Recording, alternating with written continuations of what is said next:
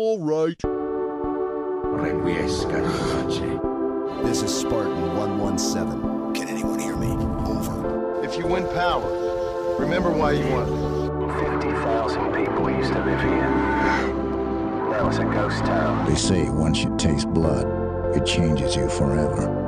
I wouldn't know, because it's been a part of my diet since day one. Nothing is true. Everything is permitted. Trust me. Let's do this. Jeg mødte... Øh, jeg mødte lige... Øh, det skete endelig, at det, at jeg lige mødte den kære Emil nede i Føtex. Hvor jeg endte købe ind til min aftensmad og toiletpapir og sådan noget. Og så Emil, han skal bare lige have to Red Bulls. Hvor, lang, hvor langt er du inde i dem? Jeg er halvvejs i den første. Okay, modtaget. Den er bare også i min for køleskab. Jeg har... Jeg har sovet to timer i nat. Det, er- det er ikke meget. Men, øh, men Red Bullen virker allerede, så øh, I må lige øh, sige til, hvis jeg lige skal skrue lidt ned, ikke? Fordi, fuck, jeg er er excited. Jeg er virkelig glad for, at jeg er den eneste. Er der ikke sådan uh, mere træt end mig faktisk for en gang skyld? Jeg havde været det er, syg hele ugen. det er jeg ikke. Så jeg har, jeg har arbejdet de her 17 timer, 19 Ja. timer her i weekenden. Så jeg, jeg var lidt afkræftet, men jeg er frisk nok. Det er for sindssygt. Det Det er der vi der andre, der også har. Nå, men det er ikke det, det handler om. Bedste Hvad afsnit handler det om? ever kommer det til at blive det her. Godt, Johannes. Ja. Fyr Hvad handler det om?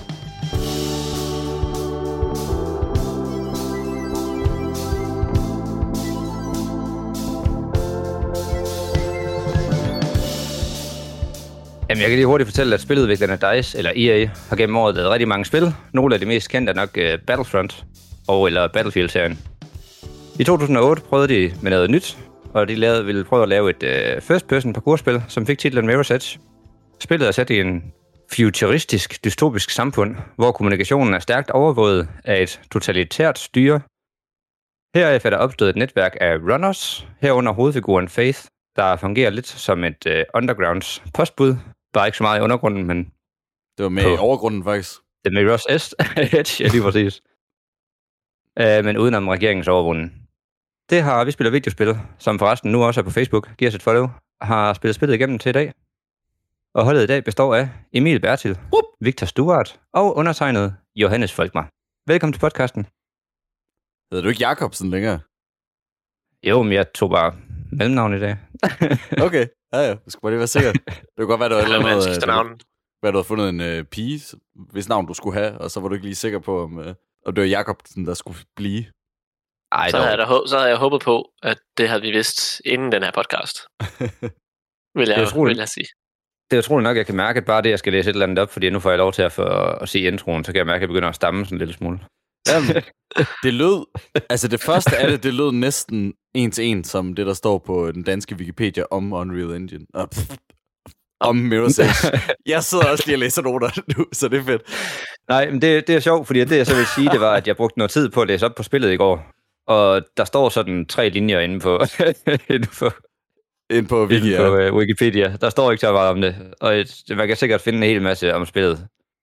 Uh, men jeg kan lige godt sige, at jeg synes, spillet det, det føltes rimelig langt i forhold til, hvor kort spillet faktisk er. så, Jamen, det kan vi da godt starte med. Hvor lang tid brugt I... Eller, øh, vi snakkede lige nede i Føtex, Victor, om, at øh, vi havde brugt omkring syv timer på at gennemføre det, og det, det passer meget godt med...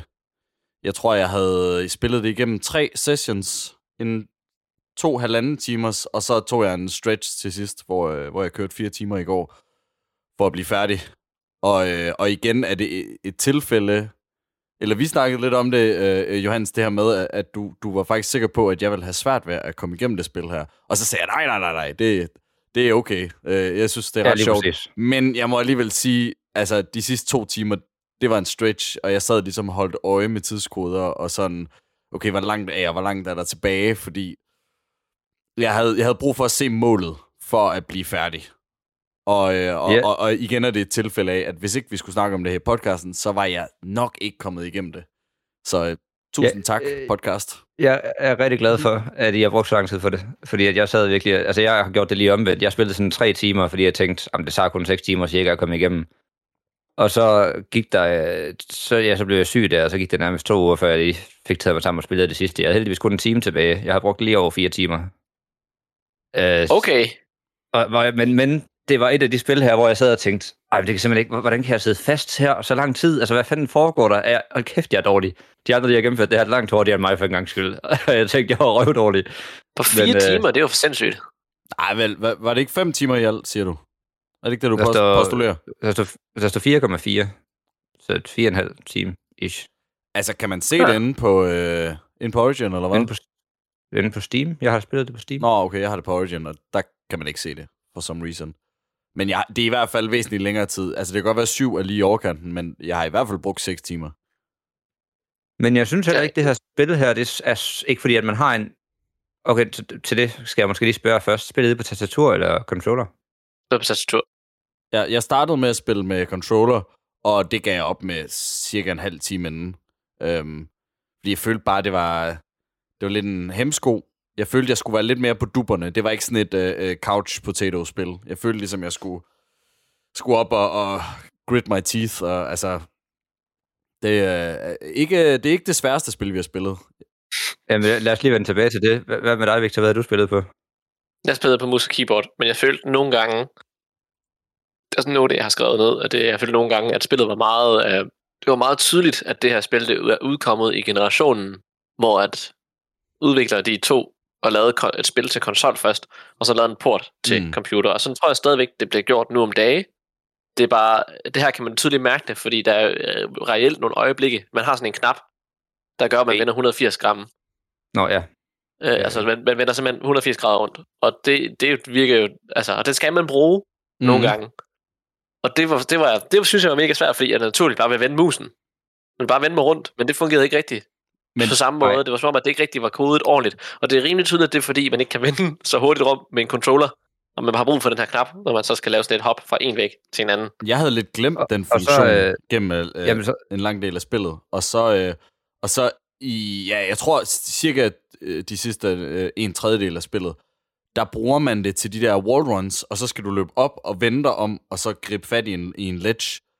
Mm. Og jeg kan ikke huske, om man har skudt det i den første del af spillet, eller også har man bare lige lært, at man kunne det.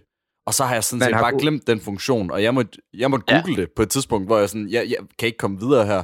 Og jeg havde fuldstændig glemt, at man kunne wallrun, og så vende sig om for at gribe fat. Fordi der Jeg var gået sige, så mange at- timer. at spillet det har været nemmere tidligere, hvis det er, at du har valgt at bruge det. For det er bare det, du skal wallrun, og så hoppe øh, over på modsatte kant til venstre. Så kan du bruge den der med vende 180 grader, og så vender hun bare fra væggen, og så ud mod kanten. Så du kan, det, det er nemmere, hvis du bruger det i løbet af spillet. Jeg, valgte også selv at bruge controller i hele spillet, og jeg vil netop snappe om uh, spillets uh, grandchild, skulle jeg til at sige, uh, Ghost Runner, at det spil, det går alt for hurtigt til at ville kunne bruge controller. Ja, okay, lidt, lidt, jeg ved det godt, men, uh, men jeg synes, det her spil her, det, jeg, skal, jeg sagde det også til Emil, jeg synes, spillet det går så langsomt, og så sagde han, hvad snakker du om, det eneste, du laver, er at løbe. Men det er lidt ligesom, at animationen er at løbe, den er mega langsom, og jeg synes, det hele det går lidt langsomt, så derfor kan man godt følge med med controller.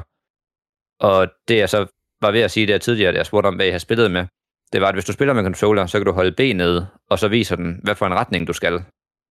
Øh, ikke, ikke hvilken rute du skal løbe for at komme derover, men mm. så giver den dig cirka en, en retning om, hvor du skal hen, og det synes jeg, det var rigtig behjælpeligt, for jeg synes ikke, spillet det er så godt til at fortælle dig med, at du skal over på det her hustag. Uden den funktion, på tastatur, der er det alt-knappen. Og uden den funktion, okay. øh, der, altså, der havde jeg måske brugt dobbelt så lang tid på at komme igennem. Jeg holdt den nærmest nede hele vejen, for ikke at fare vild. Ja. Øh, og, så, ja, og, fordi at, og så også det, vi snakkede om øh, nede i Føtex Kort, øh, Victor, det her med, at de her øh, røde øh, markeringer, øh, hvor man skal Ja. hen, altså det havde været fuldstændig umuligt uden, uden den hjælp. altså Mirror's Edge logo. At der, Der er er, nogle røde ting, der er røde. Håndtag og pipes. Altså, og, så er der en lille platform, ja. som, det, som du skal hoppe fra, som er rød. Nå, okay, sådan nogle, ja. Ja, og, dem, dem, og det var nice, at de var der, men der var lige nogle få sekvenser, hvor at de lige var der lidt nok, og jeg tror sagtens, bare lige for at modsige Emil, at jeg tror sagtens, man kunne have gennemført spillet. Øhm, nok ikke på 6 timer, og nok ikke lige så flydende, hvis ikke de var der. Men til gengæld, så det, at de var der, gjorde, at jeg altid ledte efter noget rødt, for at finde ud af, hvor fanden jeg skulle hen. mm. Men når de så ikke var der, så får jeg vildt udelukkende, fordi jeg ikke vidste, hvor jeg skulle gå hen. Hvis man så havde indlært et eller andet sted, at man ikke behøvede at lede efter de røde, så var det måske nemmere.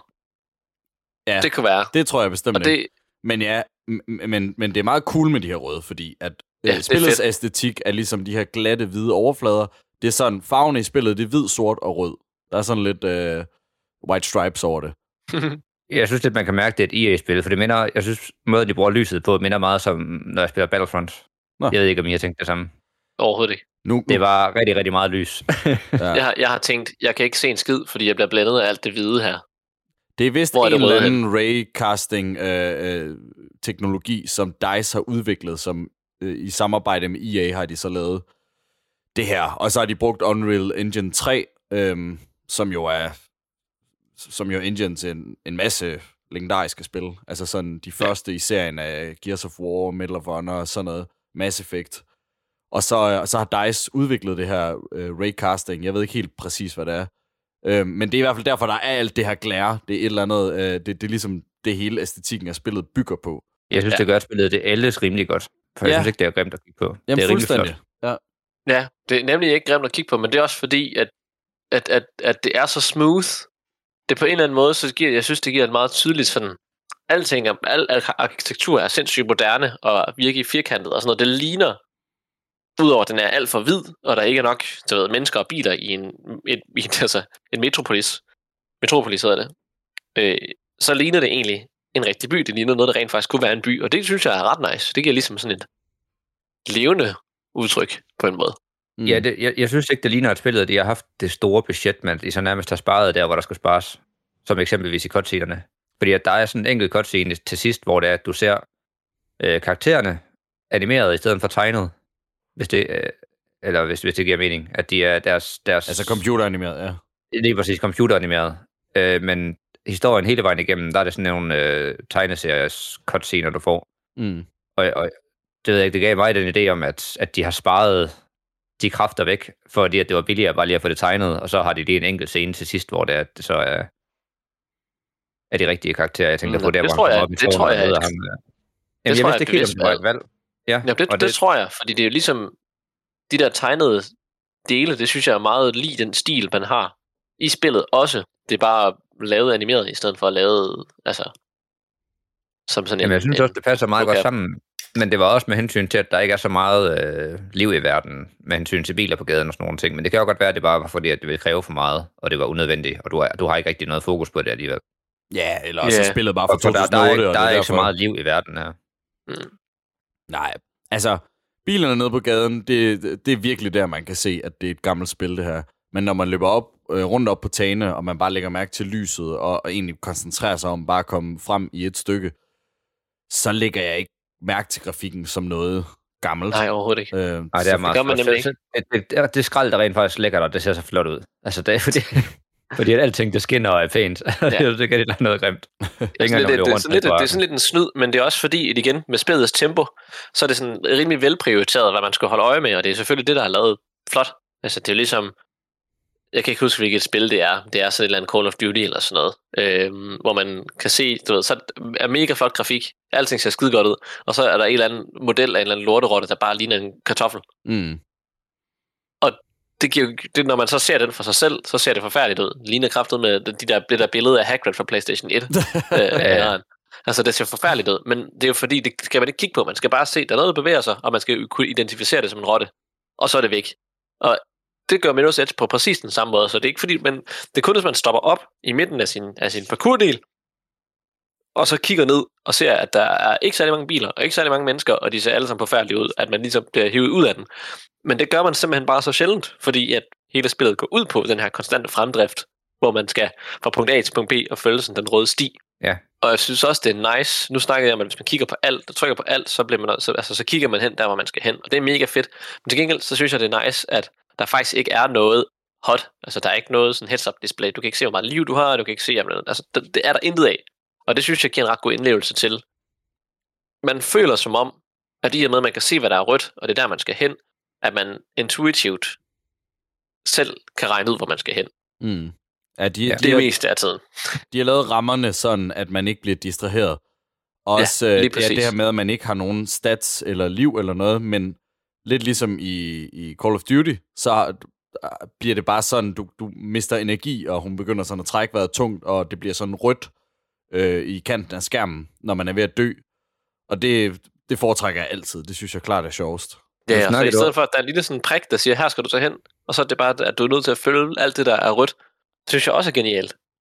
Mm. Så det synes jeg er mega fedt, fordi så bliver man ikke, ja, som sagt, så bliver man ikke sådan hævet ud af, af udtrykket. Nu, nu rystede du lidt på hovedet, dengang jeg sagde oliebarn med, med hensyn til Ghost Runner, men jeg føler jo lidt, at, at det er sådan, Mirror's Edge ville se ud, hvis du lavede det i dag. Nej, sådan Edge vil se ud som hvad Catalyst, hvis du lavede det i dag. Ja, det, og det, det var så det andet, jeg vil sige, fordi det kom ud for kun fem år siden, eller sådan noget, i 16, tror jeg måske, det kom ud. Catalyst? Det, var, Det, er det, det tror jeg, der er senere, er det ikke det? nej, det er rimelig gammelt allerede. Nå, det er 16, der har du ret i. Hvad bad? Øh, men i hvert fald, så vidt jeg lige husker, så er det her der en af de første spil med sådan parkour og wallrunning i, som også er med i Titanfall og Ghost Runner og en pokkers masse andre spil. Ja, altså det, det der er, det var jo, at der kom sådan en... Øh... Jeg googlede lige hurtigt, fordi jeg kunne huske, at vi så en video på YouTube, hvor der var nogen, der lavede noget vild parkour, men jeg vidste faktisk ikke, hvad det var, så jeg googlede mig lige frem til, og den hedder District B13. Det er den amerikanske titel på en fransk film. Jeg har ikke tænkt mig at prøve at udtale det franske navn. Øh, men der er en, øh, der er en scene øh, med, med noget helt vildt parkour, og den er fra 2004. Og jeg, jeg, jeg, jeg vil våge den påstand, at det var der, det hele startede. Det var der bølgen af, af parkour og interessen, og egentlig bare, at, at, altså, at verden kom til at kende til det, på grund af den film, og ham der Cyril Raff, Raffaelli, øh, ham der parkour-legenden, hvis I kender ham. Øhm, Ja. øh, han, ligesom, han var med i den film. Og så var der jo James Bond et par år efter med øh, Casino Royale, hvor der også var øh, noget parkour, det fra 2006. Og så kom der jo Assassin's Creed fra 2007, som øh, tilføjet til det her store parkourbål. Og så har vi så fået Mirror's Edge i 2008. Og det må man sige, det er jo, det er jo noget mere parkour-baseret, selvom jeg tror, at, Ja. at øh, hvis, nogen, før jeg lige havde spillet det her nu, sagde, øh, nævnt det første parkourspil, så havde jeg nok sagt Assassin's Creed. Men, men det her, det er jo meget mere baseret på, hvordan, Ja. hvordan man bevæger sig inde i sådan det urbane, øh, øh, når, man, når man laver parkour. Ja, også fordi, at i Assassin's Creed, der, er det, der virker det, jo selvfølgelig laver man parkour, men det, det, Assassin's Creed virker mere sådan grounded. Øh, at, Altså- at Altair, han klatrer mere og, og hopper mere, mens at det her, den her konstante sådan, flydende bevægelse af, at man skal hoppe herhen og løbe på den her væg og kravle på den her ting. Og sådan, ved, jeg synes, at, og det så, at man så ser det fra første person, synes jeg gør det meget mere tydeligt som parkour i forhold til Assassin's Creed, og der vil jeg argumentere for, at det første sådan ægte, ligesom du siger, parkourspil, er, vil være Mirror's Edge, vil jeg også sige. I hvert fald Jamen, det vil jeg Ja. også sige. af, af store spil, af sådan AAA. Jeg vil sige præcis det samme som dig. Det er mere klatring af Assassin's Creed. Det bliver først inkorporeret med at flyde, øh, eller løbe flydende hen over tingene i de senere spil. Og derfor ikke at sige det. Altså, det, det, er, det, er jo, det er jo selvfølgelig også en parkour-del over det. Jeg synes bare, det er her, hvor det først rigtig føles som parkour i forhold til. Og jeg synes egentlig også, spillet det er okay vellykket. Jeg synes, det er virkelig vellykket. Altså, og det er jo den der følelse, som man, man gerne vil have helt tilbage fra... Men Jeg ved ikke, om I kan huske det, men der var den der video på YouTube, som er et klip fra den her franske film, som alle øh, sad og så op i skolen, og var sådan, åh, har I set dem her? Og så skulle alle rende rundt og lave parkour, og hoppe over ting, og, og øh, skolegården var fyldt med skraldespand, der lå ned over det hele, fordi man skulle hoppe over det, og så videre.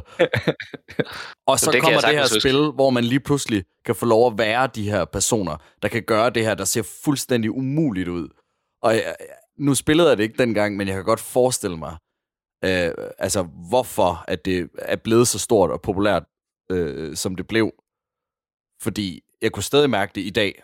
Det var vildt fedt. Altså, jeg spillede lige et par timer, hvor at jeg blev svimmel, og jeg skulle holde nogle pauser, fordi jeg er bare rigtig dårlig til first person. Jeg, jeg gik ind i indstillinger med det samme, og prøvede at se, om jeg kunne sætte det til third person. ja, øh, det kunne jeg ikke. Så måtte jeg ligesom Nej. bare bide det i mig. Men da jeg først havde vendt mig til det, og jeg ikke blev svimmel længere, så synes jeg, det var mega sjovt de næste tre timer. Jamen, Ja. jeg, Det, noget, det, noget, jeg ikke tjekkede, det var, at man kunne ændre sådan sit field of view, sit, sit synsperspektiv. Fordi ikke i og jeg med-. Nej, det er nemlig det, jeg ikke, det, det jeg ikke synes, men det der er med den der kon- øh, øh, konsolgeneration, det er, at de alle sammen, og det tror jeg måske, øh, det her det er et af de spil, jeg gør det i alle skydespil og sådan noget. I og med, at jeg ligesom sidder tættere på min skærm, så vil jeg gerne have, at det der synsperspektiv er bredere, og det havde jeg også et problem med i det her, fordi det kunne simpelthen ikke blive bredt nok. Og det er jo så fordi, formoder jeg, den teori, jeg har haft i lang tid om alle skydespil, at rundt til, at der er den der mulighed for sådan en lav field of view, det er fordi, det giver mere mening for hjernen. Jo længere væk fra, man er fra tv'et, jo mere skal ens synsperspektiv tilrettes, sådan at det passer med, hvad man, man har det i virkeligheden. Og når man så kommer en, en disharmoni i, i det, som det, det lyder som, der måske er faktisk er sket ved, ved, øh, ved Emil, at, at spillet har taget kameraet, eller hvad skal man sige, perspektivet, for, nu skal jeg lige være sikker på, at jeg beskriver det rigtigt, det er for smalt, dit synsperspektiv, i forhold til, hvordan du rent faktisk kigger på din skærm. Mm. Og på den måde, så bliver man mere svimmel af det. Og det har jeg i hvert fald selv fået rettet op ved at ændre på det her. Og det kan man ikke i Mirror's Edge. Og det min pointe er, det er, at med al den bevægelse, der er i Mirror's Edge, og al den gang, hvor man skal vende sig rundt, og man skal kigge fra den ene væg til den anden, og hoppe fra det ene tog til det andet, og at det er sindssygt nødvendigt. Eller det virkede sådan, fordi at min, mit, mit overblik over, hvad fanden jeg skulle gå rundt i, det, det kunne jeg ikke, altså det kunne jeg ikke regne ud, jeg kunne ikke forstå det. Det var en bestemt, en bestemt scene, hvor man skulle sådan, øh, man skulle flygte fra en helikopter for 123. gang, og så skulle man sådan kravle rundt i et stillagsværk, mens der var nogle andre modstandere. Hele den sekvens, den kunne jeg, jeg kunne ikke finde rundt, fordi at jeg følte hele tiden, at det var som, jeg var zoomet ind, i forhold til, hvordan jeg rent faktisk synes, altså sad. Ja. Det havde jeg lidt svært ved. Og det synes jeg, at der var flere øjeblikke, øh, hvor det var, der var sådan en, hvor man var nede i sådan en, en kæmpe stor øh, reservoir, tror jeg, de kaldte det. Øh, hvor jeg også havde svært ved sådan at finde ud af, hvordan fanden jeg egentlig skulle, skulle bevæge mig rundt. Også fordi der ikke var nogen røde, så var nogen røde ting ja. i de her to sekvenser heller. Så jeg havde endnu mere svært ved at, sådan at regne ud, hvad det var, og afstandsbedømme og sådan. Og det, det er sådan det eneste sted, hvor jeg føler, at det her spil, det ikke rigtig kilder mig. Det var, at jeg får, får vild hele tiden, når der ikke var noget rødt. Ja, det tager ligesom, øh, det tager ligesom støttebenene fra en nogle gange. Altså, ja, Ja, man har de, det de er røde jo- markører, og man har alt, så man ligesom øh, øh, retter kameraet hen, der hvor man skal hen, og så nogle gange, så har man bare ikke det. Og så er man på egen hånd, og det føles bare frustrerende. Det var helt klart også øh, de tidspunkter, hvor jeg får vild. Jeg må så indrømme, jeg kunne heller ikke finde ud af at filter view, men jeg bliver også nødt til at skrue op for hastigheden på min controller, fordi man bliver nødt til at vende og kigge sig rundt omkring. Lidt hurtigt nogle gange. Specielt i de her chase-sekvenser, hvor der lige pludselig kommer SWAT ind og ud af alle døre og sådan noget, og du skal skynde dig at finde ud af, hvilket øh, vindue du skal springe op i, eller hvilken skak du skal springe ind i, så du kigger rundt og sådan noget, og prøver at finde en vej op af, af nogle etager uden øh, trapper, så skal man være lidt hurtig til at kigge rundt. Men øh, jeg synes faktisk, det, når du først fik det lært, og jeg tror, det er derfor, at det var godt, at jeg spillede det tre timer i træk til at starte med, så du lige fik de der controls bare lidt under fingrene, Mhm. så, så fungerede det faktisk okay. Men jeg synes generelt, så, så jeg, jeg fik aldrig rigtig ændret controlsene, men det føles ikke som, at de sad der, hvor de skulle, mm. med hensyn til, hvor, du- hvor du skal klikke. Sådan, når, når du kommer højt op fra, så kan du klikke på en knap, sådan at du lige laver et rullefald, når du lander på, på jorden og sådan nogle andre forskellige ting. Det, det, jeg, på trods af, at jeg spillede de der tre timer i træk, så blev jeg stadigvæk ved med, når jeg så løb op ad en bygning og kom til at vende mig 180 grader, selvom det ikke var det, jeg ville, og sådan nogle forskellige ting. Og, no, Ja. og nogle gange, når jeg løb hen mod en rød dør, så kom jeg til at vende mig 180 grader, hvor i virkeligheden, så ville jeg slå døren op, så jeg kunne løbe ind i bygningen. Og det samme, når jeg kommer hen til en SWAT-person. Og det er mega træls at løbe hen til en person med en shotgun og tænke, nu står jeg der lige, og så vender jeg mig 180 grader om, så han bare kan skyde mig i ryggen. Altså, Men det var selvfølgelig, men det er jo så en controller, altså det var jo sådan en controller issue. Det var ikke et problem, jeg overhovedet havde på min computer, fordi alting var mega intuitivt. Man croucher på C eller kontrol eller begge dele, og man, som er det, der gør, at man kan lave rullefald og glide, og man hopper på spacebar, og man kigger rundt med musen, og man slår med venstre øh, musetast, og man griber ting med højre. Og det ved jeg, jeg synes egentlig, på, på computer, der virker det helt sindssygt intuitivt, og øh, fuldstændig som vi har kendt det siden det første Quake-spil. Altså, at der var controls bare det, som jeg gerne vil have, det skulle være. Så jeg kan ikke udtale mig om konsol, som du spiller, med controller, som du spillede, men på computer, der var det ikke et problem, jeg nogensinde blev stillet overfor. Jamen, det er jo godt, det er jo godt, at jeg bare skulle have spillet på, på tastatur, for jeg tænkte Ja, også, det- det tror jeg at det, skulle. tastatur det gik bedre, men jeg synes simpelthen, at spillet det gik for langsomt, så jeg havde brug for bare at læne mig tilbage og Mm. læne, sko- læne stolen lidt tilbage, og bare tænkte, at jeg kan godt slappe af, mens jeg spiller det her. Det er ikke uh, frustrerende hurtigt nok til, at jeg, jeg bliver nødt til at sidde med tastatur. Det går simpelthen for langsomt. Vi fik øh, introduceret ret tidligt i spillet, at man kan, øh, hvad kan man sige, øh, af, øh, afmontere, hedder det? Ja. Øh, Ja. øh, fjender og tage deres våben. Og der var jeg vildt bange for, at, at man kun kunne afmontere dem, for ligesom at kunne slå dem bagefter. Og da jeg så fandt ud af, at man kunne skyde, og senere fandt ud af, at der kom sniper, og man så kunne stille sig og, og snipe fjender, der blev jeg glad. Fordi at, øhm, hvad er det nu, det hedder? Øh, zombie øh, first person... Øh, Dying Light? Dying Light, lige præcis. Øhm, der, det er et spil, hvor at, at, at jeg... Altså, det er lidt den samme følelse, jeg har, øh, den her parkour-del, og det, man, man føler sig ret øh, overlegen, og, og laver de her øh, våben. Det er så utilfredsstillende, at ens øh, melee-våben går i stykker så hurtigt, og at man bare, altså, og der går så lang tid, før man overhovedet får et våben, der kan skyde. Og at i det her spil, der kan du bare løbe hen, tage et våben, og så bare skyde dine fjender. Det synes jeg er vildt fedt. Og, og det, jeg synes, det er fedt, at det giver så meget frihed, til at man selv kan vælge, om man bare vil løbe op ad en væg og flyvesparke nogen i hovedet, eller man, eller man vil rende hen og, og, og tage deres øh, maskingevær, eller hvad man nu har lyst til. Og så er det bare altid sjovt at skyde sniper. Det, det synes jeg er fedt. Og jeg synes, jeg synes ikke rigtigt, at combat fungerede særlig godt generelt. Og jeg ved ikke, om det bare var mig, der var dårlig, hvilket er meget sandsynligt. Øh, men jeg følte virkelig, at hver gang, at der var en slåssekvens, så mistede, mistede spillet sin energi for mig. Altså, det, jeg mistede fuldstændig interessen for at gennemføre spillet, hver gang, at det var en sekvens, hvor man skulle, altså, man skulle decideret slås med nogen.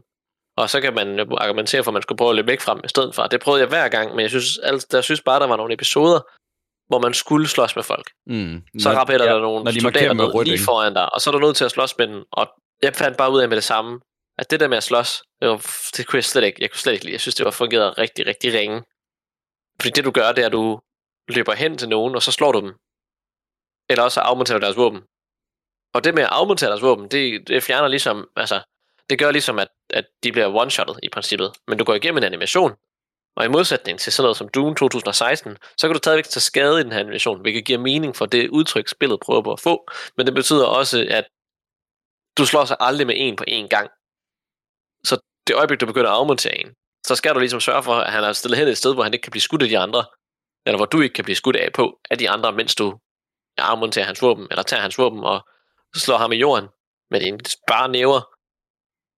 Det havde jeg ikke rigtig nogen problemer med, faktisk. Det havde jeg så mange problemer med. For, men jeg tror måske også bare, det var fordi, jeg prøvede at spille for hurtigt.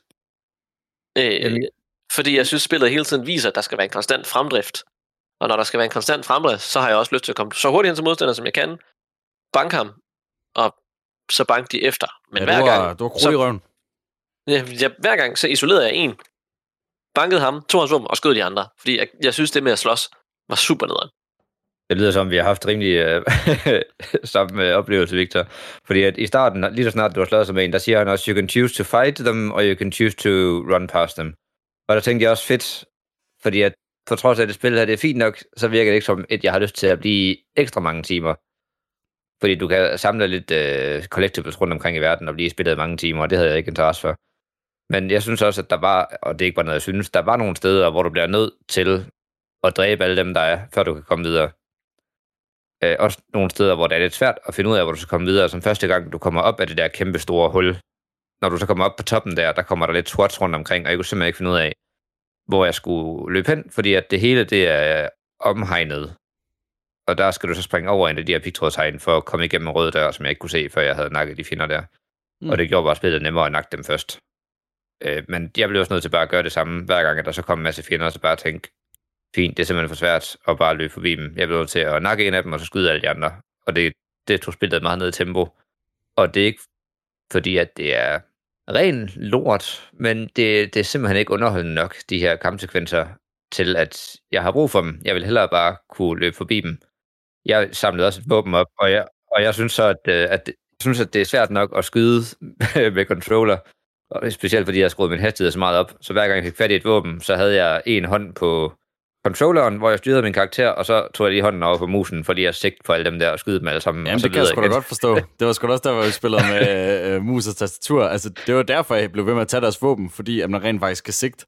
Altså, jeg one-hittede dem alle sammen jo. Bare lavet headshots. Og, men lige præcis den der sekvens, som du nævnte før, kan jeg godt huske. Og jeg opdagede slet ikke, jeg opdagede kun, at der var en SWAT-vagt, før jeg øh, var løbet videre. Øhm, så man kan sagtens løbe forbi. Du skal bare dodge deres skud. Ja, men det var, det var et dårligt eksempel på de steder, hvor man skal, men der er nogle andre sekvenser, hvor du skal nakke dem alle sammen. Ja, ja, der, der er nogle få sekvenser, hvor du skal. Altså, for det meste er det... For det meste kan du selv vælge, eller også kan du bare lige lave et wallrun og, og sparke dem, og så løbe videre. Men altså, ja, jeg havde slet ikke, øh, jeg havde slet ikke nogen problemer med det der. Jeg synes, det var, Altså, jeg, jeg jeg synes kan- virkelig, de lagde op til, at man selv kunne vælge. Og jeg valgte bare tit at sige, øh, at nakke dem alle sammen, fordi jeg synes, det var sjovere. Jeg kan eksempelvis sige, den eneste og mest kedeligste boss fight, der er, første gang du møder din øh, blonde buddy der, den der maskerede runner, som du skal fange, der er der sådan lidt en boss fight, hvor det er, at du skal lave en lille kombination af slag på hende, og så skal du lave sådan et counterangreb på hende for at afmontere hendes våben. Det var et eksempel på hvor du, en, en scene, hvor du skal øh, slås. Og Nå. den, den fungerede. Den var også rigtig kedelig. Og det var, Nå, ej, det, hvor det var sjovt. mega nederen. Jeg synes, det var meget sjovt. Jeg tænkte sådan, øh, øh, efter den Ja, var jeg- færdig, så, så tænkte jeg, "Nå, men det, det var da egentlig okay pacet, og jeg synes ikke, det var for lang en kamp. Og det var ikke... Øh, det var måske en lille smule nem, men, men det kan jeg jo også godt lide, at jeg ikke får for meget Ja, udfordring. Jamen, det er Ja. ja. sjovt. Jeg vil, jeg vil bedre have kunne lide det, hvis det er, at det var sådan, at du skulle lave et par perfekte slag, og så skulle du lave den der afmonteringsknap, og så lavede jeg lige en fed kampanimation, og så skulle du lige gøre det et par gange mere, for virkelig at overrumple hende, hvis du forstår, hvad jeg mener. Mm. Så, så vil jeg bedre have kunne lide det. Og jeg kunne også godt lide hele chase-sekvensen, fordi at der skal det gå hurtigt, og du skal bare lave de her perfekte spring, og du skal helst gøre det så hurtigt som muligt. Det kan man så ikke i virkeligheden, fordi at øh, bossen står bare og venter på dig i næste lokale, ind og løb, mm, altså venter Ja. med at løbe videre, indtil du kommer. Men It's a game. man får fornemmelsen af, at nu skal du bare afstige afsted, og det skal gå hurtigt. Og det, det kunne jeg godt lide. Det eneste, der irriterede mig det- ved den sekvens, det var, at de blev ved med at kalde det en ham.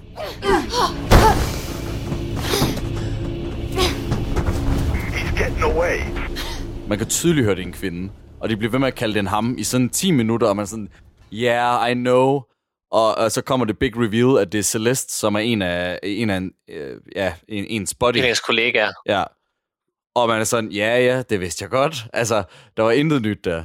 Og, og jeg ved, et- det kan godt være, det er, fordi det er 14 år gammelt, men øh, det er ikke det mest, øh, det er ikke det mest spændende plot i hele, øh, i hele verden. Det har vi slet Nej, ikke snakket nej. om, faktisk, plottet. Nej, men jeg, jeg har skrevet sådan, historien, den er sådan lidt... Meh. Ja, det, er, det er sådan, det er at sige om den. Ja, men altså, det, jeg, jeg, jeg, jeg, synes jeg, ikke... jeg vil også sige, at historien den er baseret på én sætning i, uh, inde, på, IMDb, uh, inde på Wikipedia. Der, der kan du sådan læse historien, og den er én sætning. Frem for de andre spil, vi har spillet, hvor der sådan står A4-ark på A4-ark med worldbuilding og alt muligt andet. Hvad snakker du om? ja det er den Det danske er ikke, det er ikke Wikipedia. en sætning. Nå, er det ikke det? Det synes jeg, jeg har læst. Nå, der- der, der er står ikke på så den meget. danske. Nå, okay. Men altså, hvis man skal kort riste op, Ja, så, sorry. Sorry, ja, nok på den danske, ja. Ja, hvis man kort skal riste op, så er vi i den her, ja, som, som du lidt øh, nævnte i starten, men er i den her øh, fremtidsdystopi by, som er sådan øh, øh, kraftigt overvåget. Der er ikke rigtig nogen, der kan øh, kommunikere privat. Øh, der er ligesom den her øh, Big Brother Icarus, som ved alt. Derfor så er der kommet de her øh, runners, som, som render rundt og, og leverer beskeder. Og, og det, der så sker i historien, det er, at øh, vi spiller Faith, som er en runner, og så hendes søster Kate, som er en begent. De bliver øh, framed for et mor på en fyr, der hedder Robert Pope, som, øh, som jeg har læst mig frem til, er en ven af, af, af familien der, af søstrenes familie, og han er også modstanderen af det her totalitære øh, regime, der foregår i, øh, i byen. Og man bruger så hele spillet på at, øh, at jage øh, informationer omkring, hvor hende øh, søsteren er, øhm, og man skal redde hende. Det er det, man skal i de sidste missioner. Er det ikke nogenlunde det? Jo, altså, der, der kommer det her projekt Icarus, Icarus, som er... Han fandt ud af det, ham der, der blev slået ihjel, hvad det er, det projekt gik ud på. Og det var sådan set bare lige at få den sidste overtagelse af byen lavet for, for regeringen, hvis du kan sige det sådan. Det, det var bare for at få elimineret de her runners, sådan at de har fuld kontrol over al kommunikation. Fordi at der er, de, de er sådan lige den sidste benspænd med information, der kan komme udenom deres overvågning. Så hele det der projekt Icarus, det var at få, få dem fjernet. Og man finder vist nok ja. ud i det, af i det næste Mirror's Edge-spil, at Icarus er en person.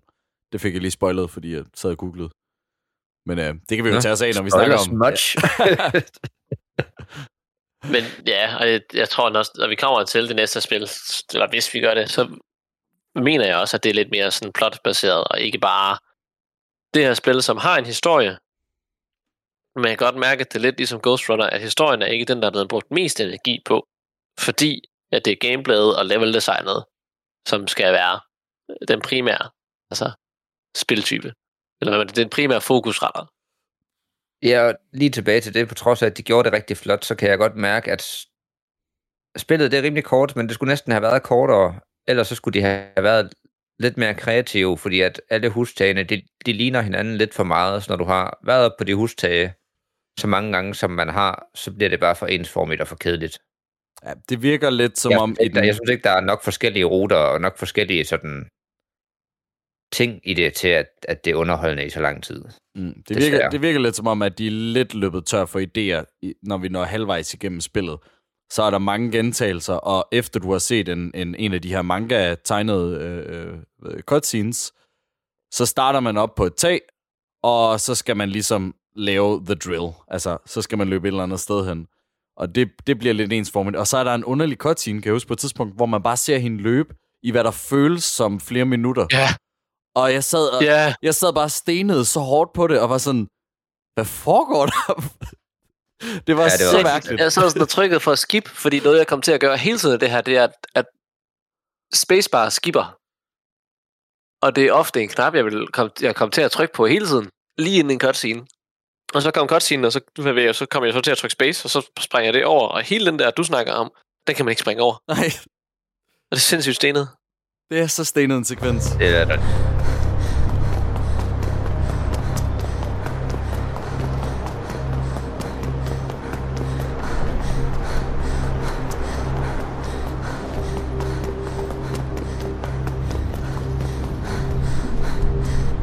Ja, men det var bare mærkeligt.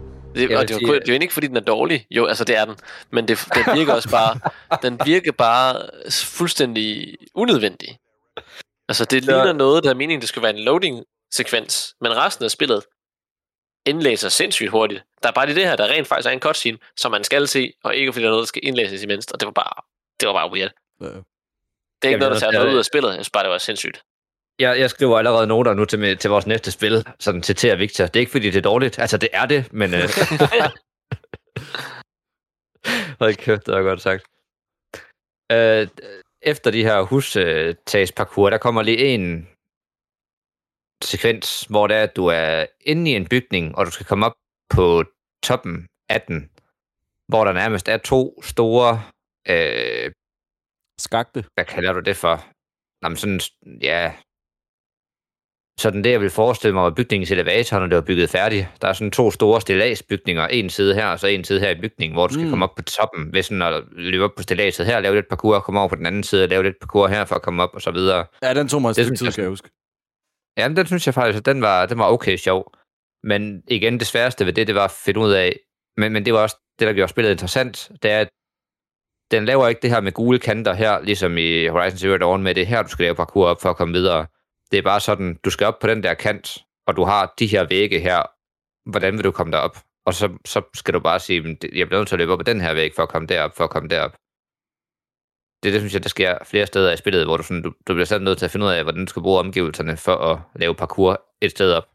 Mm. Så jeg synes, at, altså, på trods af, at det var lidt svært at finde vej nogle steder, så er det jo også det, der gør spillet fedt, fordi at så, så er det sådan en masse små øh, puzzles med, at hvordan skal jeg knække den her kode for at komme derop, med, med de parkourskills, man har.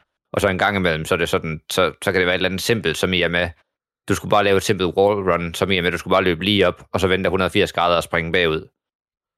Men man havde måske glemt, at det var en ting, man kunne. Det, det, det er der meget, nogen, meget, nogen, der havde meget, hvert fald. specifik, meget specifikt eksempel. ja. Det eneste, jeg kan huske specifikt for den sekvens der, at, at øhm, jeg faldt ned på et tidspunkt, men jeg døde ikke. Og jeg kom til at falde hele vejen ned, fordi hun blev ved med at gribe fat, og jeg holdt et eller andet inde, men jeg endte i hvert fald i bunden. Og man kan ikke reload fra sidste checkpoint. Så jeg blev nødt til at kravle lige præcis så højt op, at jeg kunne suicide, så jeg røg op i toppen igen. Og det brugte jeg måske... Mm. at Det føles som lang tid. Det, jeg brugte nok fem minutter på det, men det var i hvert fald... Øj, det var træls. Og jeg gjorde præcis det samme. Jeg tænkte lige, nu har jeg brugt så lang tid på at komme herop. Nej, pis, jeg faldt ned, og jeg døde ikke. Ej, nu skal jeg til at kravle op igen. ja. Vildt irriterende, at man ikke lige kan reload. Eller, ja. er, er, det, er det dumt? Men Ja, det, det det tager ikke en så meget i hånden. Og, og det er, altså, det er jo et spil fra 2008, og, og spil var lidt, lidt mere utaknemmelige dengang. Ikke nær så Ja, også utaknemmelige, det. som de var 10 år før, men, men øh, Altså, man kan jo heller ikke bedst det for at sige, at jeg synes, at Ghost Runner er så meget bedre, for det kom ud nærmest 20 år senere, ikke? Uh, fordi at jeg synes, Ja, at det minder nærmest rigtig 10 meget år senere, sige. med... Hvad? jeg vil sige, ja, nærmest 10 år senere til gengæld. Men ja, Kom Ghost Runner først ud? I, når i 18, ja, fair nok. Ja, men det der med Ghost Runner, det er, jeg synes ikke rigtigt... Jeg synes... Ghost Runner vil jeg... Man kan godt, jeg vil, vi kan snakke om, at det også at det minder lidt om hinanden, men jeg synes ikke, Ghost Runner har det samme udtryk, og jeg synes ikke, Ghost Runner sådan 10 sekunders spilloop overhovedet kan siges som det samme. Fordi Ghost Runner minder mere i den måde, man spiller det, som sådan Super Meat Boy eller Celeste eller noget. Og det er lidt, det er lidt funky at sige, men, men hold lige fast, for det her det Super Meat Boy og Celeste er sådan nogle side-scrollers, som handler om højt tempo og, øh, og hurtige checkpoints. Altså du ryger hurtigt tilbage, når du laver en fejl, så du lige kan få lov til at starte det her igen. Og både i Super Meat Boy og i Celeste er det sådan en kort arena, man altid spiller. Og det samme i Ghost Runner. Du tager det sådan arena for arena, hvor der så er noget combat, som går lynhurtigt, og så er der noget platforming, som går lynhurtigt. Ikke at der er combat i hverken Celeste eller i, i Super Meat Boy, men selve flowet på, at du skal skynde dig igennem det her, og du dør på et slag, og du kommer ud. Jeg synes Ghost Runners sådan 10 sekunder spilloop minder mere, eller i hvert fald gav mig mere indtryk af de her andre spil end Mirror's Edge, som er mere sådan lidt langsommere og lidt øh, langtidsdrevet, og det virker mere jordnært.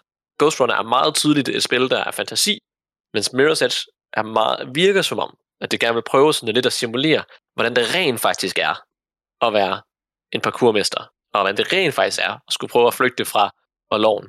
Derfor så synes jeg ikke, altså så derfor så har jeg bare svært ved ligesom at sætte det sammen og sige, jamen Ghost Runner og Mirror's Edge, same, same. Fordi når man sammenligner det, så er, der, så det eneste, de egentlig har til fælles, det er, at det er et første spil, hvor du kan lave parkour.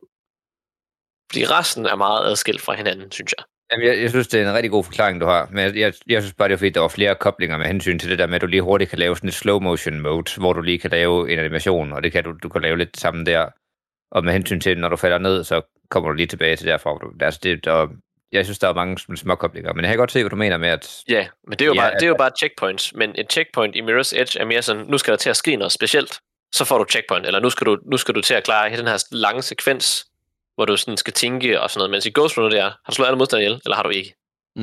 Jamen, hver, gang du kommer ind, hver gang du kommer ind i et nyt lokale, er der checkpoint, mens at nogle gange i Celeste, ikke Celeste, undskyld, i Mirror's Edge, der kommer man lidt langt tilbage. Har I spillet Celeste eller Super Meat Boy? Nej. Nej.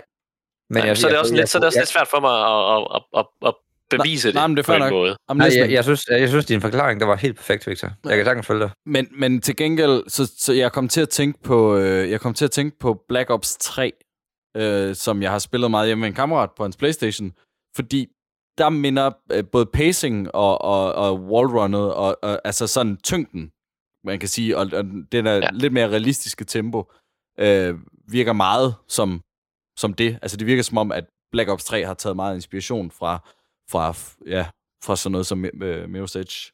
Det ved jeg ikke, om, ja. om I kan genkende til. Øh, ja, jo, det tror jeg. Altså, jeg har kun spillet Black Ops 3 meget kort. Øh, i en, en enkelt dag, hvor vi spillede split screen multiplayer. Så jeg ved ikke, om jeg er, altså, ja, den man skal snakke. Jo, det, det er sikkert at sige, at du er ekspert, Victor. Det kender dig. Det kender dig. det, det vil jeg ikke sige, jeg er, men, men så vidt jeg husker det, så, så gav det, så var det, så var det også mere jordnært, forstået på den måde, at det ikke var sådan, i Ghost Runner, der, man lidt, der føles man lidt som en fjer. Fordi det er det, det går ud på. Mm, ja, jamen, ja, det var også netop min pointe, ja. Men så de, det, det gør man bestemt de, ikke i, i Edge, der er man lidt mere, der, der virker, igen, det virker mere realistisk, mere jordnært, og mere sådan, det virker som noget rent faktisk mm. kunne ske i den, altså, i den verden, vi er i nu. Det føles som, altså, det føles, det føles nærmest som, det går en lille smule langsommere end det der District B13, den der superkendte parkour-scene, eller som Casino Royale, for det er egentlig, læste jeg, at det er egentlig, hvad hedder det, inspireret af sådan, de, da, da DICE designede spillet, så ville de gerne have, at man følte sig ligesom James Bond i den der startsekvens fra Casino Royale, eller Jason Bourne, i nogle af hans sådan, øh, flugt scener. Og det synes jeg, de gør meget godt. Og det var bare det, jeg vil sige. jeg synes, at vægten, vægten og tempoet er meget lige, mens at Ghost Runner føles mere som en superhelt. Fordi ja. det er så let. Så ja, egentlig, kort og lang, der er jeg enig med dig. Mm. Det kan bare være det, fordi at, øh, at jeg tænker, at jeg, det er nok bare mere mig. Der må du uddybe. Af Ghost Runner spillet. Godt uddybet. Øhm, ja. En af de sidste maps, der kommer vi ind i sådan øh, hovedkvarteret, eller hvis de er ind i, i, i det her hovedkvarter, fra, øh, hvor de øh, overvåger byen, og man skal øh, slå vildt mange ihjel. Der havde jeg øh, et sted, hvor man flygter ud, hvor jeg prøvede at komme igennem måske 13 gange, uden at slå nogen ihjel, indtil jeg fandt ud af, at det er meningen, man skal slå alle ihjel. Og det synes ja, jeg egentlig det... også var meget sjovt. Øh, men, men der synes jeg lidt, spillet sådan ændrer stil. Helt, jeg, jeg, det kan godt være, at I siger, at, at I føler, at I blev tvunget til at, at hele tiden at skulle afvæbne, der var det danske ord, øh, fjenderne og, og skyde dem. Men jeg synes egentlig hele tiden, man har haft valget øh, for at bare kunne lade være. Det kan man så ikke her til sidst.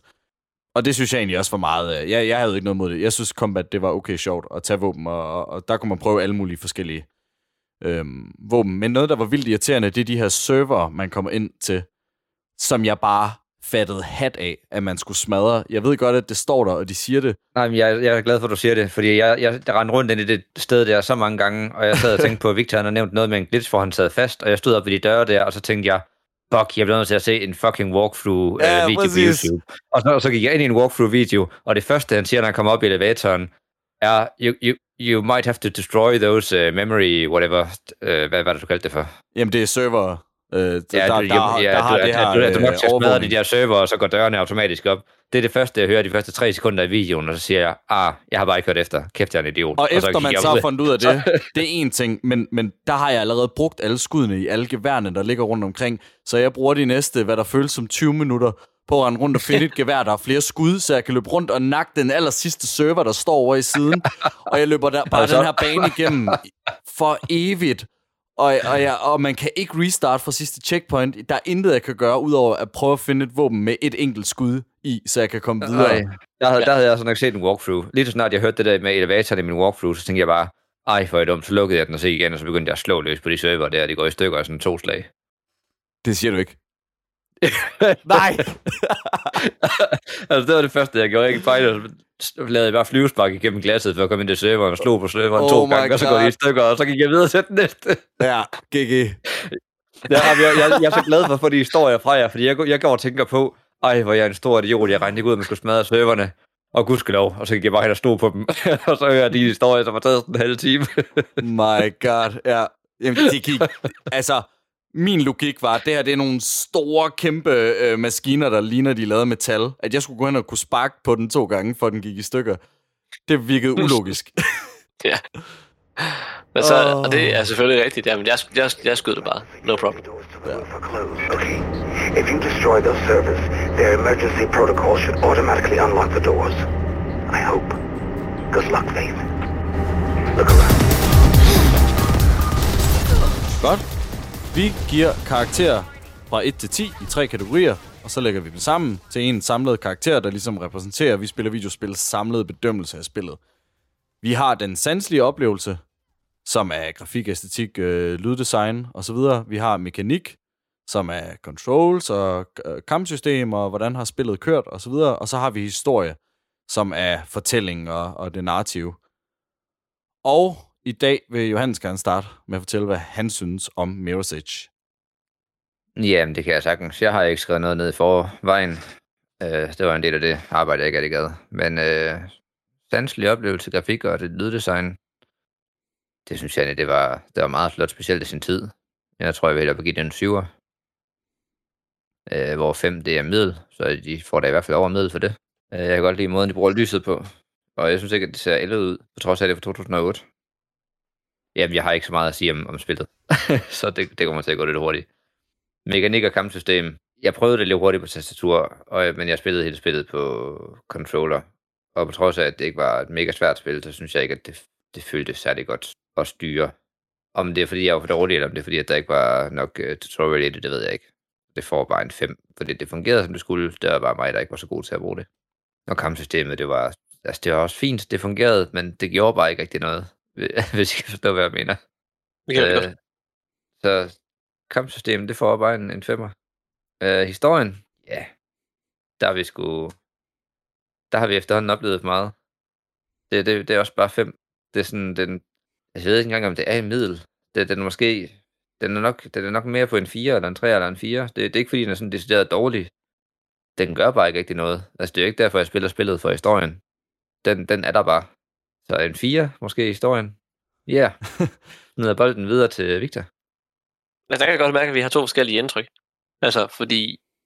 Det ved jeg ikke, om jeg har gjort tydeligt nok, men jeg synes, udover at jeg blev blændet og ikke kunne finde vej, og at kampsystemet var, i, var irriterende, så synes jeg faktisk, at spillet er rigtig godt. Jeg synes, at det grafiske ser flot ud, det øh, æstetikken ser fed ud, og jeg synes, at lyddesignet fungerer rigtig fint. At der, altså, der er lige nok musik til, at der gør noget, og jeg synes, at det der tema, sunget af den svenske popstange, som hedder lige, hvad er det, Lisa Mikowski, Wachowski. Det jeg Wachowski. Øh, det synes jeg er et super fedt tema. Altså, det giver sådan en rigtig fed vibe, og den her sådan lidt mere, at, det der, at alting er så rent og klart, og du ved, det ligner et utopia, som i princippet er et Dystopia. dystopia. dystopia. Og det synes jeg, er, det kan jeg godt lide. Og jeg synes derfor, at, at, at grafisk og æstetisk og lyddesignet, der er det faktisk utrolig godt. Mit problem var bare, at jeg ikke lige kunne få indstillet spillet og min skærm til at arbejde sammen. Og jeg har i hvert fald held, uden tvivl, når jeg spillede det om dagen, havde jeg ikke gardin ved mit kontor. Så solen den rammer ind på et hvid væg bag, hvid væg bag mig, som så afspejler sig i min skærm, og så kunne jeg slet ikke se noget. og jeg ville simpelthen ikke sidde her og sige, at det er spillets skyld, fordi spillet har et meget tydeligt design, og et meget tydeligt udtryk, og et meget tydeligt sådan vision, kan man sige. Og det synes jeg, det udfylder ligesom det skal. Og det er derfor, jeg ikke synes, det ser grimt ud. Hvis man sidder og kigger efter de ting, der er grimme, som for eksempel Call of Duty's lorterotte, der ligner en kartoffel, eller ligner Hagrid fra PlayStation 1, øh, så skal man nok finde noget, der er dårligt, men når man rent faktisk bare sidder og indlever sig i det, så synes jeg, det er helt perfekt. Så er det som mig, der ikke kan finde ud af at finde de røde ting, som vi kommer til i mekanikken. Jeg synes, bedre, det fortjener en 8 i grafisk og æstetik og lyd. Jeg har prøvet bedre. Jeg har prøvet noget, der rammer mig mere, men jeg synes, spillet gør det formidabelt for, hvad det er, det prøver på det. Hvis jeg har spillet det, jeg spillede det ikke i 2008, da det udkom, men jeg kan huske, at jeg sad på YouTube og så et fuld playthrough af det dengang. Og det var uden nogen, der snakkede. Det var inden, at der var nogen, der lavede let's plays og sådan noget. Jeg så bare, at det blev spillet. I mekaniske, der synes jeg, at når man rammer spillet der, hvor det skal være, med at når man løber fra punkt A til punkt B, og skal finde ud af, hvordan man kommer hen, når det fungerer, som det skal, synes jeg, det er wunderbar. At jeg så ikke kan finde ud af at gøre det ordentligt, eller at jeg ikke kan finde de røde ting, synes jeg heller ikke er noget, man skal klandre spillet for, udover nogle få gange, som for eksempel, når man er nede i den der reservoir, og når man er nede i, eller når man er oppe og skal klatre rundt i stilagsværker, eller når man er nede i den der, hvor man skulle løbe rundt i sådan en cirkel omkring det. Der er nogle gange, hvor det simpelthen bare blev for langhåret, og man skulle gøre det samme for mange gange, så det bare blev ensformigt, den måde, man ligesom skulle komme fra punkt A til punkt B, i stedet for, at der var sådan en afveksling i, at nu skal du gøre det her, det her, det her, det her. Nu skal du løbe på den her, den her station, skal du hen på det her, skal du hænge der i det her, og så skal du kravle op på det her. Det, og hver gang man blev jagtet en helikopter, synes jeg, det var, det var for, for stenet. Fordi at kampsystemet, synes jeg ikke fungerede. Men selve spillet, når det var i CDS, så var det godt. Og når det så til gengæld handlede om combat, så synes jeg, det mistede ret meget. Der vil jeg give det højere end Johannes, og jeg vil jeg klikke på en 6'er. Jeg synes indtil videre ikke, vi er så langt fra hinanden. Det er sådan en karakter. Historien, synes jeg, tværtimod gør det, den skal for det. Og jeg synes, den hjælper på, at det her spil har dannet et udtryk, at det skal være sådan rimelig jordnært. Alting føles som om, at det har den rette vægt. Alting føles som, at, at det fungerer, og jeg synes, at, at den er god. Det er ikke den bedste i- på jorden. Altså, det er jo ikke fordi, du- der er nogen, der sidder her og skriver Game of Thrones, eller Harry Potter, eller øh, Ringens Herre, eller altså, det er det ikke. Men hvis man skal sammenligne den til det, så er den decideret dårlig. Men til gengæld, så lad os sætte den ind i, hvad det er, det prøver på at være, og det prøver på at være en historie, der øh, er jordnær i forhold til, hvad det er, spillets udtryk prøver på at vise. Og det her, det, det, det, det virkede, jeg følte altid på et eller andet tidspunkt det her, eller på et hvert tidspunkt i spillet, at det her, det var noget, der kunne ske ud over slutningen. Og det synes jeg egentlig, at det også skal have credit for. Så der giver jeg også og der ligger jeg imellem, om det skulle være 7 eller 8, og, den kan ikke, og det havde jeg ikke helt bestødt mig for, før vi begyndte i dag. Jeg har lyst til at sige, at det skal have... Jeg, siger, jeg, jeg tænker, at jeg tager den sikkert og siger, at den skal have 7. Hvad siger Emil? Jeg siger, jeg synes, øhm, jeg synes, den sanselige oplevelse var god. Jeg kunne godt lide, øhm, jeg kunne godt lide grafikken, og meget som du siger, øh, øh Victor, det her med, at, at de ting, man ikke skal fokusere på, og tage i mente med, at det er et gammelt spil, og, og rotten fra Call of Duty, det er nok bare bilerne i det her spil, som ser forfærdeligt ud, men man kigger meget, meget lidt på dem, så det, det er ikke så vigtigt. Jeg synes egentlig, det gør, hvad det skal, og man bliver fuldstændig blændet af det der lys. Jeg havde også lidt problemer med, at der, jeg har sådan et, et mørklægningsgardin, og der kommer en solstråle igennem, og så kan jeg ikke se halvdelen af min skærm. Men altså, øh, det er nok bare charme ved det her spil. Øh, men men jeg, jeg synes, det ser godt ud, og jeg har ikke rigtig nogen problemer med noget af det. Øh, jeg synes egentlig også, at den sanselige oplevelse, der kommer de her øh, manga cutscenes, de her tegnede cutscenes med ind over. Og, oh, ja. og dem synes jeg egentlig er, er fede. Jeg, jeg synes, det, det er meget cool øh, afbræk, og det giver øjnene lidt... Øh, det stimulerer øjnene på en anden måde. og så ryger man tilbage igen.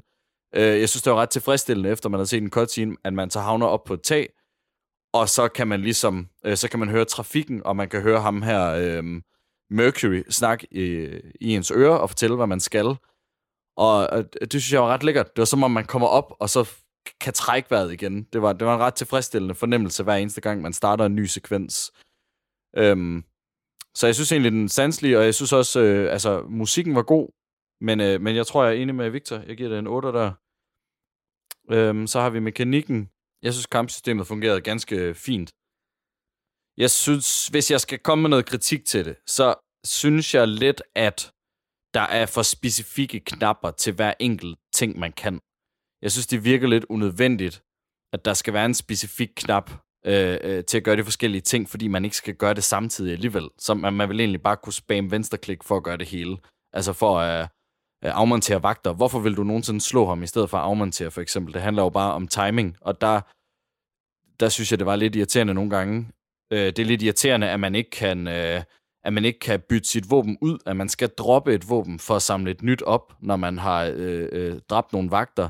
Sådan nogle ting, hvor det bare virker lidt, øh, øh, det, det kunne bare være sjovere, hvis, hvis man lidt, øh, hvis det var lidt mere flydende der. Man har ikke særlig mange skud, hver gang man får et nyt våben, så det kunne være fedt, hvis det bare var sådan en glidende overgang. Hver gang man nakkede en vagt, så fik man hans våben, og så kunne bruge det. Men det har de ikke rigtig brugt. Men hvis der havde været sådan nogle ting, så, så, havde, jeg været, så havde jeg ligget virkelig højt men det trækker ret meget ned, at det føles så besværligt, selvom jeg synes, det er sjovt, at, altså, når, når spillet bliver en shooter, fordi det gør det i nogle sekvenser. Øhm, så jeg tror, jeg giver det en syv. Ja, hvad siger du? Må jeg, må jeg tilføje, at det er lidt sjovt, at, det, at de ikke har tilføjet sådan noget fra skaberne af Battlefield og Battlefront. og det er simpelthen, det er heller ikke skaberne af Battlefront, de har bare lavet det nye Star Wars Battlefront 1 og 2. Okay, men stedet Battlefield. Ja. Det, men det var heller ikke for at lave en kæmpe afbrydelse. Jeg synes bare, der, der fungerer det netop på den måde. Så. Men, det er ja. nok bare, fordi de vil lave noget fuldstændig anderledes. Og det har jeg de gjort. Det og det har de gjort. Jeg synes, historien er, er fin nok. Der var måske en lille smule meget. Altså, jeg, det var ikke alle sekvenserne, jeg fulgte lige meget med i, fordi jeg må indrømme, mm. at, at jeg var lidt ligeglad. Jeg synes ikke rigtigt, at jeg blev introduceret til de karakterer, jeg sådan skulle give en fuck for. Altså for eksempel det her twist med, at Celeste er i virkeligheden var ond var jeg sådan lidt forberedt på. Det kan godt være, at jeg ikke øh, ville kunne øh, have forudset det, men det kom ikke som nogen form for chok. Og der var ikke rigtig noget overraskende. Det var bare lidt sådan en, øh, hvad kalder man det, sådan en, sådan lidt, det føles lidt som sådan en Batman-historie, eller sådan en, øh, hvad kalder man sådan en, en superhelte-krimi-historie. Mm. Lidt generisk. Og ja, jeg synes vel, det var fint nok.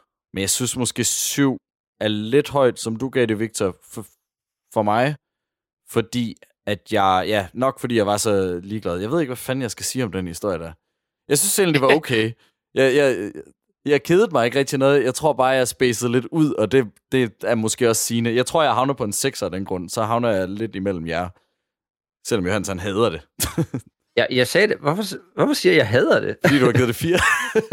Altså 5, det er middel, så jeg synes bare, det er lige under middel. Men det er bare det, jeg mener med, at man har simpelthen fået så mange historier, og jeg synes, at jeg har fået så mange middelmåde historier. Ja, ja. Og den her, den ligger sådan lige på vippen sådan til, at den, den, det er simpelthen, det, altså det er jo, grunden til, at du spæser ud, Emil, det er, fordi du behøver ikke følge med for at vide, hvad der sker. Om der er en af de gode, som forråder os, jamen det, det ved jeg godt, at det egentlig kommer til at ske på et tidspunkt. Når det var hende der, som var personen, som har forrådt os, okay, fair nok. Og altså, det, det er bare, man har bare set det så mange gange før. Mm. Det, og det er også, det, man kan, man kan vente om at sige, at det er ikke spillets skyld.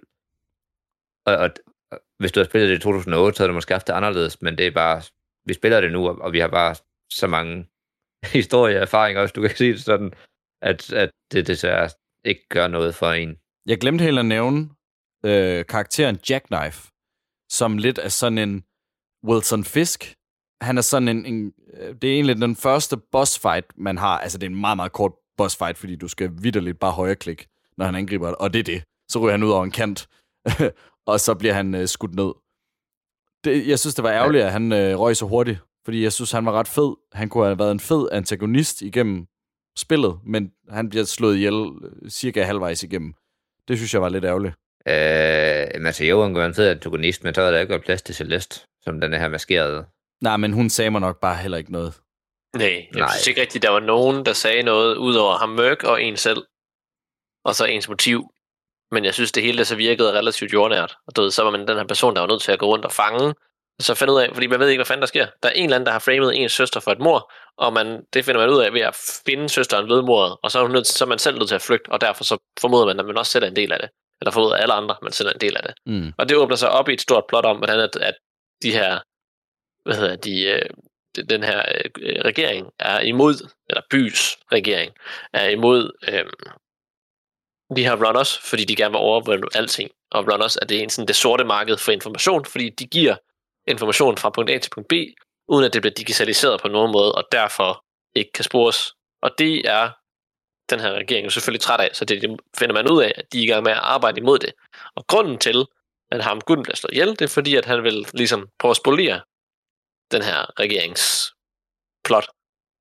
Og det synes jeg virker som noget, der rent faktisk kunne ske, og det er jo derfor, at i og med spillets udtryk er, at det skulle kunne ske, at det hænger ret, hang ret godt sammen. Mm. Ja, historien hang, hang godt sammen. Det er, det, det er jeg enig i.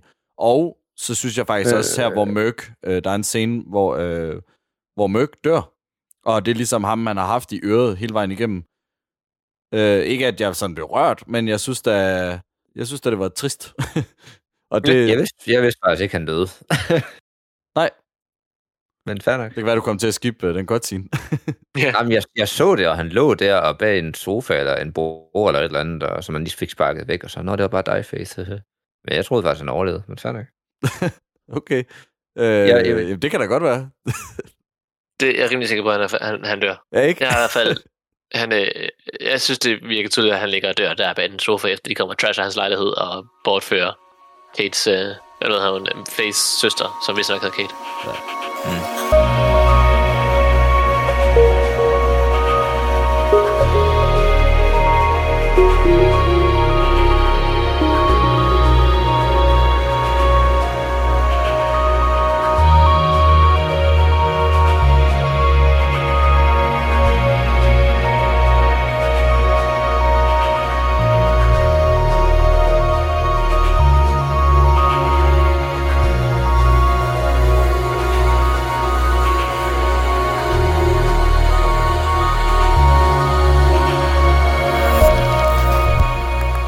Johannes samlede karakter, så giver han 5,3. Og for Emil og jeg er enige om, at spillet skal have en 7, hvilket ligger spillet på 6,4, når vi samler vores karakter.